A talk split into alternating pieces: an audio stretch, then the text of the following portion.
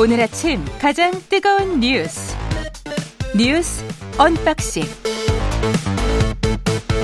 자 뉴스 unboxing 시작합니다. 민동기 기자 김민아 평론가 나와 있습니다. 안녕하십니까? 안녕하세요. 예, 대통령실이 또 연이어서 계속 반박을 하고 있습니다. 김건희 여사 주가 조작 의혹과 관련해서. 어제 대통령실 대변인실이 언론 공지를 보냈거든요. 예. 어, 이른바 그 권오수 전 도이치모터스 회장에 대한 법원의 1심 판결문이 공개가 되지 않았습니까? 그 뒤에도 이제 김건희 여사 의혹이 계속 제기가 되니까 강하게 좀 반박을 했습니다.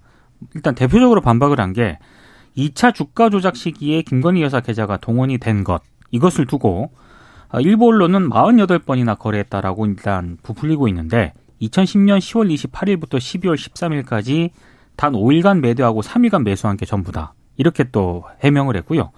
김건희 여사가 판결문 범죄 일람표에 48번 등장하는 것에 대해서도 48번 모두 권오수 매수 유도군으로 분류가 돼 있다. 차명 계좌가 전혀 아니다. 이렇게 반박을 했습니다. 일단 일부 언론도 그 오늘 사설 등을 통해서 일단 강하게 좀 지적을 하고 있는 그런 내용이기도 한데요.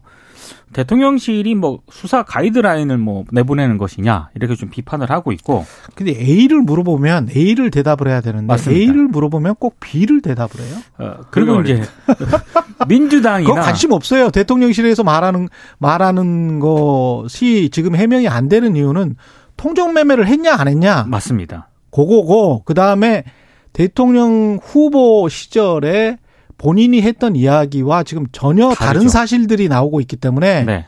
허위사실 공표 혐의로까지 갈 수가 있는 거예요. 물론 대통령이야 뭐 어떻게 기소는 할 수 없지만 그런 지금 비판이 나올 수밖에 없는 상황이어서 거기에 관해서 해명을 해야죠. 그래서 그리고 김건희 여사는 왜 그러면 소환 조사도 받- 받지를 않느냐? 그렇죠. 왜 참고인 조사도 받지 않느냐?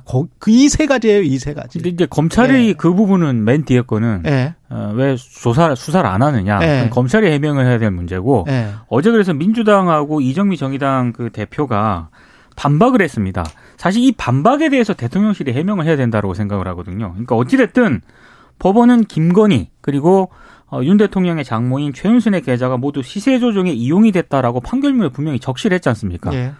그럼 이 부분에 대해서 일단 대통령실이 해명을 해야 된다고 생각을 그렇죠. 하거든요. 예. 그리고 또 하나는 이정미 정의당 대표도 지적을 한 건데 아니 도대체 무슨 권한으로 행정부가 주가 조작에 가담 없다고 이렇게 단정을 하냐 어, 이렇게 단정을 하는 것 자체가 수사 가이드라인 지금 내보내는 것 아니냐 음. 이제 이런 식으로 지적을 했거든요 사실 어, 이런 질문에 대해서 일단 대답을 해야 되는 것 같습니다 그러니까 여러모로 형식적으로 맞지 않아요, 이게. 지금 말씀하신 것처럼, 어, 이제 세간의 의혹에 대한 답이 되지 않, 는 것에 더해 가지고, 지금 이게 검찰이 김건희 여사가 고발된 건에 대해서는 수사를 하고 있는 거거든요, 서울중앙지검이. 그렇죠 이 판결과는 별도로. 그렇죠. 근데 그 과정에서 이제 김건희 여사에 대한 수사, 이 조사를 한 번도 하지 않은 상황인 것이고, 여전히 그 검찰 수사는 진행 중인 상황 아닙니까? 그러면 제가 볼 때 대통령실이 낼 수 있는 어떤 정석적인 답은 이거는 어 이 검찰이 수사를 하고 있는 사안이기 때문에 대통령실에서는 이 별도의 입장을 내는 것은 맞지 않다. 뭐 이렇게 얘기하는 게 정답이거든요. 그게 정석이죠. 그렇죠. 검찰이 예. 수사를 하고 있기 때문에. 그렇죠 근데 그다음에 이걸 대통령과 관련된 게 아니에요. 그렇죠. 거기다가 또 형식 무엇보다 그렇죠. 형식적으로 네. 안 맞다고 말씀드린 게 김건희 여사의 무슨 변호인이 따로 있다든지 뭐 이래야 됩니다. 그렇죠. 그래서 옛날처럼 예를 들면 영부인에 대해서 뭐 제2 부속실이나 이렇게 담당하는 뭐 부서가 있고 하면 그 차원에서 이렇게 뭐 이걸 설명을 한다든지 뭐 그런 게 있을 수는 있겠지만 그것도 아니고 지금 상황은 대통령실 대변인이 하는 말이 그다음에 이런 언급이 또 있어요. 사건의 본질은 대선 기간 문재인 정부 검찰에서 공소시효가 이미 지난 사건을 억지로 공소시효를 들려 기소했다가 법원에 법원에서 제동에 걸린 것 이렇게 표현을 했는데 일단 기소가 된 사람들은 권오수 전 회장과 그 주가 조작 일당들이지 않습니까? 그렇죠. 근데 이분들은 유죄가 난 거잖아요.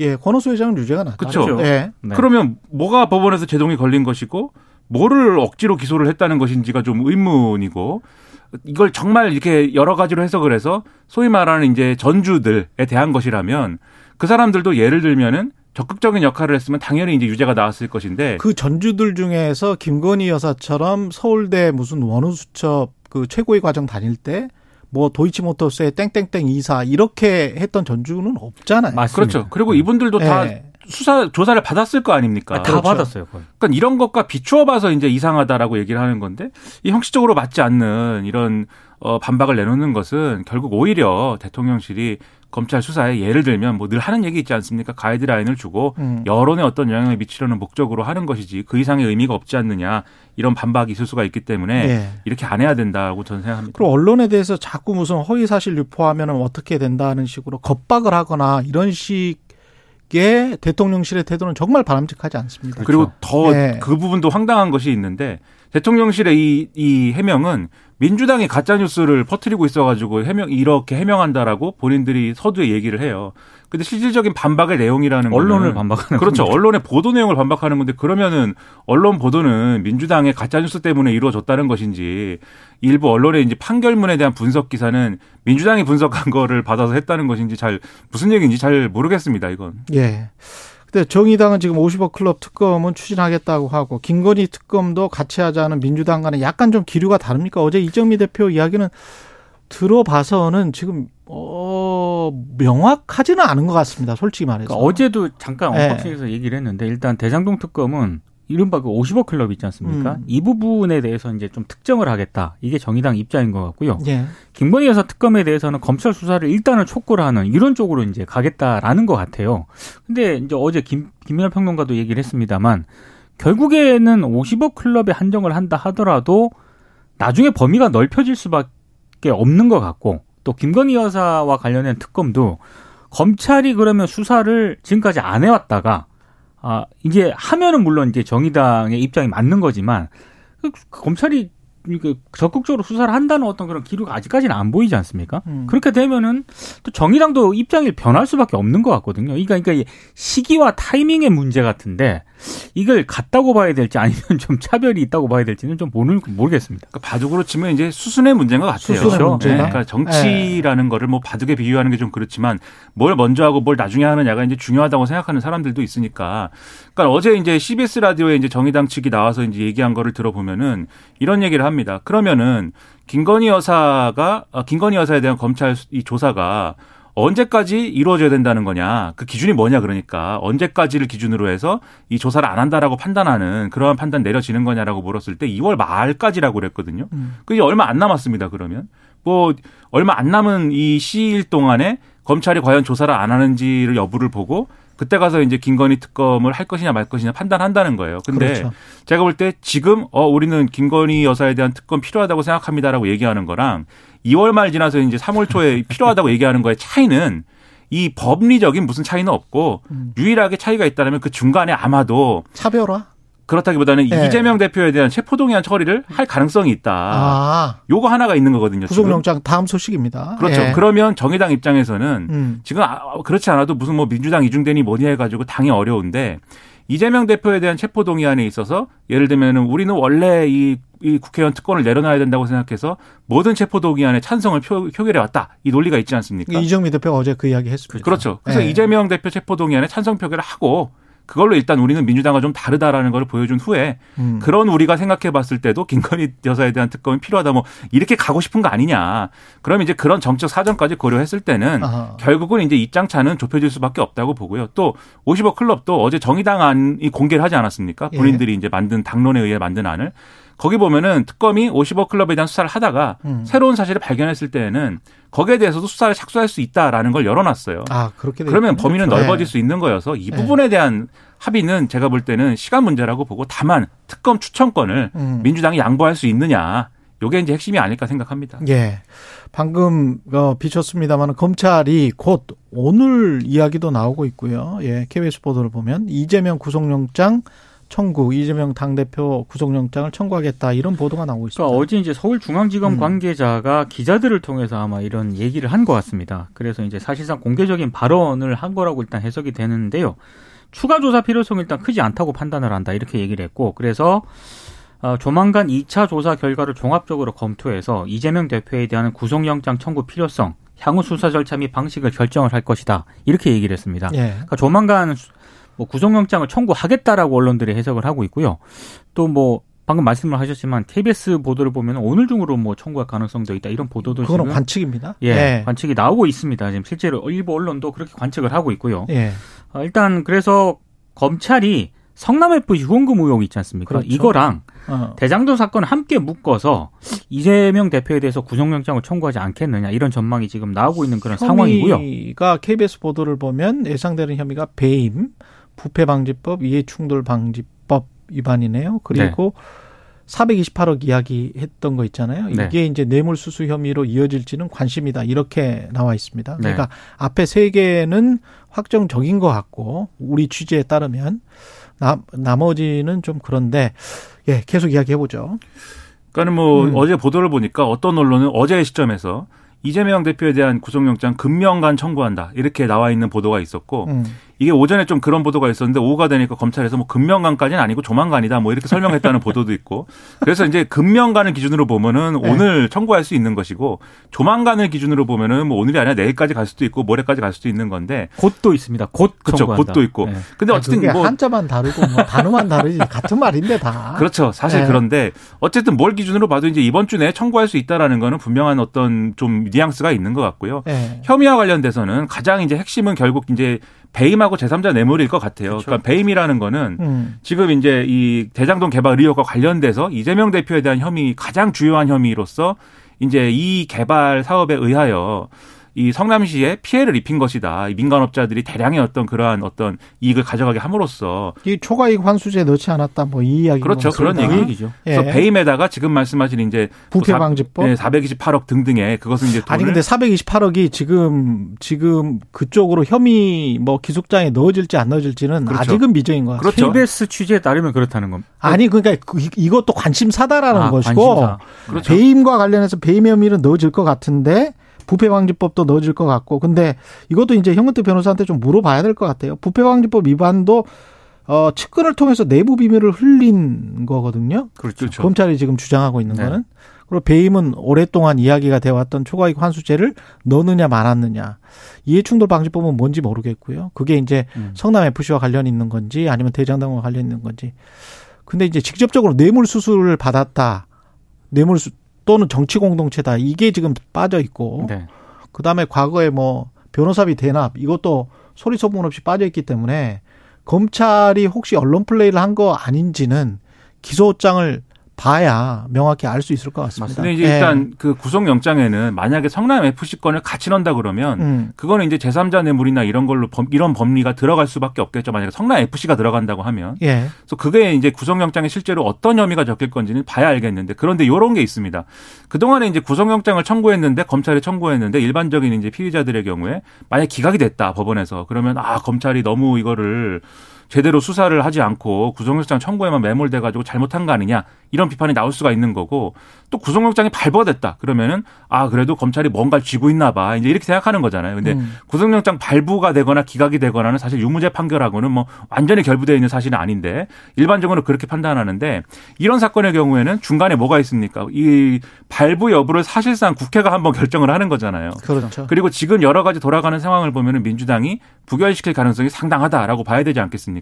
그럼 사실은 역으로 얘기하면 검찰 입장에서는 구속영장을 청구하는 것에 큰 부담 없는 거죠, 사실. 큰 음. 부담 없이 청구할 수 있는 것이고 그런 기준으로 보면은 뭘 혐의 구속영장에 뭘 쓰든 뭐 부담 없이 청구하고 부결되고 그거를 고리로 해가지고 우리가 뭐 구속시키려고 그랬는데 국회 때문에 못했다 불구속 기소하고 다음 사건으로 넘어가는 국면을 음. 넘어가게 하는 뭐 그런 수준으로 갈 것이다라는 생각이 듭니다.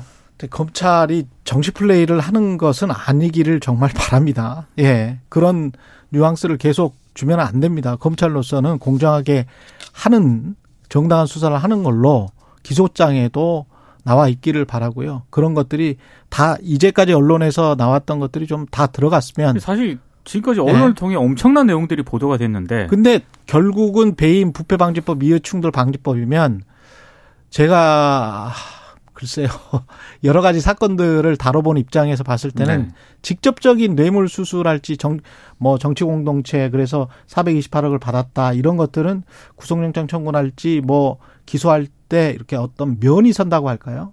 면이 서는 것들인데 앞에 것들은 상당히 다퉈봐야 되는. 근데 상당히 다퉈봐야 되는. 국회가. 체포영장을 뭐 어차피 뭐 기각을 하지 않겠느냐. 예. 예. 아, 이런 것 때문에 체포영장에 그렇게 신경을 안 쓴다고 한다면은 저 그것도 음. 문제가 있다라고 봅니다. 근데 요런 관측은 또 있어요. 일부 이제 법 쪽에 해가지고 뭐 이- 이런저런 얘기하는 뭐 이런 보도들이 있지 않습니까? 그런 음. 보도를 보면은 이재명 대표도 그렇고 검찰도 그렇고 사실 이제 가장 중요한 카드는 아직 안 꺼낸 거 아니냐 뭐 이런 보도도 있거든요. 무슨 얘기냐면 이게 구속영장 청구에 적히는 뭐 혐의 사실하고 그 다음에 기소할 때 공소장에 들어가는 혐의 사실이 반드시 같지 않을 수 있고 그리고 공소장에 혐의가 안 들어갔다 하더라도 재판 과정에서 여러 가지로 뭐 공소장 변경이라든가 이런 걸 통해서 추가로 혐의를 뭐 붙여버릴 수도 있고 그래서 사실은 이게 이 기소되는 시점의 공소장만 가지고도 사실은 판단할 수 없을 것이다. 이런 주장도 한쪽에서는 있거든요. 그럴 수 사실 있겠습니다. 이거는 재판까지 예. 계속 지켜보면서 따져야 될 문제가 아마 되지 않을까 싶습니다. 그리고 이 중간에 지금 정성호 의원이 김용 정진상 구치소 접견을 할 때 회의성 발언을 했다. 이게 구체적으로 어떤 어떤 발언이었죠? 그러니까 이게 JTBC가 지난 13일에 보도한 내용인데요. 예. 어, 뭐 이런 JTBC 보도 내용은 그렇습니다. 알리바이를 만들어야 무죄가 나온다. 그리고 이대로 가면은 이- 알리바이를 만들어야 무죄가 나온다. 네, 이재명 이대로 가면 이재명 대표가 대통령이 되는 것이다. 이런 발언을 했다는 거고 음. 일단 JTBC 보도 내용은 이 발언이 회유성 발언으로 읽힐 수 있다. 이제 이게 내용입니다. 이것만 보면 회의성 발언으로 익힐 수 있겠습니다. 그러니까 검찰은 예. 정성호 의원의 행동을 입 단속용이라고 규정을 해버렸고요. 음. 어, 이러다 보니까 이제 정성호 의원이 어제 이제 기자회견을 열었거든요. 예.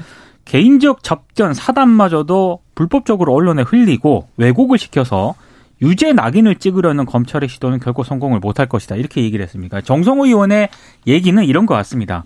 그러니까 검찰이 이재명 대표 구속 분위기를 만들려고 언론 플레이를 하고 있다는 건데요. 음. 왜 그러냐면 이거 한 달 전에 이미 접견을 했는데 그걸 예. 왜 지금 와서 일 그것도 부분적으로 발언을 뽑아서 공개한 저희가 뭐겠느냐. 결국에는 이재명 대표에게 구속영장을 청구하려면 도주라든가 증거인멸의 우려가 있어야 되는데 측근인 정성호를 통해서 회유하라고 했다는 식으로 아마 이 언론 플레이를 하고 있는 것 아니냐라고 어제 기자회견에서 일단 주장을 했고요. 그리고 이게 좀 전체가 공개가 됐으면 좋겠는데요. 그래서 이제 정성호 의원이 어제 어, 검찰에 교도관이 입회해서 작성을 했거든요. 접견용을. 음. 그 자체를 그냥 다 공개를 해버려라 이렇게 또 요구를 하기도 했습니다. 그러니까 이게 그 보도의 골자는 음. 이런 거죠. 이 김용, 정진상 등이 지금 감옥에 gat혀 있으니 근데 이 사람들이 심경의 변화를 일으켜서 제2의 유동규, 제3의 유동규가 될 것을 걱정하여 이재명 대표 쪽에서 예. 그래서 정성호 의원을 보내 입단속 시켜라 회유해라 내가 대통령 되면은 다 풀어줄 수 있다 뭐 이런 거 아니냐 뭐 이런 음. 내용이에요 이 보도 내용이 그렇습니다. 근데 이 정성호 의원 측의 주장은 이런 거죠 내가 그래도 한 변호사 20년 했는데 이런 사건에 대해서 그런 정도의 조언 못 해주냐 예를 들면 음. 이전의 일들이 그 당시 일들이 생각이 안 난다고 하여서 생각을 잘 끄집어내 가지고 알리바이를 대야 된다 뭐 이런 조언이라든지 뭐 그런 걸 한 것이다 그리고 돌아가는 상황을 볼 때 이 법적인 국면만 잘 넘기면 이재명 대표 대통령도 될 수 있고 상당히 중요한 이 개인의 어떤 정치적 진로에 있어서는 상당히 중요한 순간이다 뭐 이런 얘기 한 거다라는 해명이에요. 그러니까 말씀하신 대로 전체 대화의 맥락에 따라서 정말 효율성 발언으로 규- 이 확인될 수도 있고 그 요 문장만 딱 보면 회의성 발언처럼 보여요. 그렇죠. 그럼 이건 예. 정말 심각한 문제인 것이고요. 음. 그다음에 전체 맥락에 따라서 그냥 사담을 나눈 것처럼 될 수도 있는데 근데 어쨌든 이 보도의 내용은 이제 회유성 발언이라는 것이기 때문에 이 보도의 내용까지 아마 검찰 은 그 구속영장에 적는 거죠. 그러니까 증거인멸의 우려를 뒷받침하는 사실로서 왜냐하면 아. 이게 구속영장 청구할 때 보면은 그런 걸 다 연끌해 갖고 집어넣거든요. 왜냐면 자기들도 최선을 다해야 되니까 구속 구속을 시키기 예, 위해서 예, 예. 그런 일들이 이전에도 많았고 뭐 아. 김용, 정진상 두 사람에 대한 구속 영장에도 그러 그랬습니다. 아. 그러니까 아마도 그런 용도 아니냐라고 하는 건데 이게 언론 플레이라면 음. 좋지 않은 거고요. 예. 회유성 발언이라면 그것 또한 심각한 문제니까. 아니, 전체가 공개되면 좀 판단을 해봐야 되겠네요. 교도관이 예. 입회해서 접견록을 작성을 했기 때문에 예. 그 공개하면 됩니다. 전체 공개를 좀 하- 하면 이게 지금 맥락이 빠진 발언인지 아니면 맥락 그대로의 발언인지는 좀 다시 확인을 해봐야 되겠습니다. 지금으로서는 뭐라고 하기는 좀 힘들고 현근택 변호사한테 이야기를 좀 들어볼게요.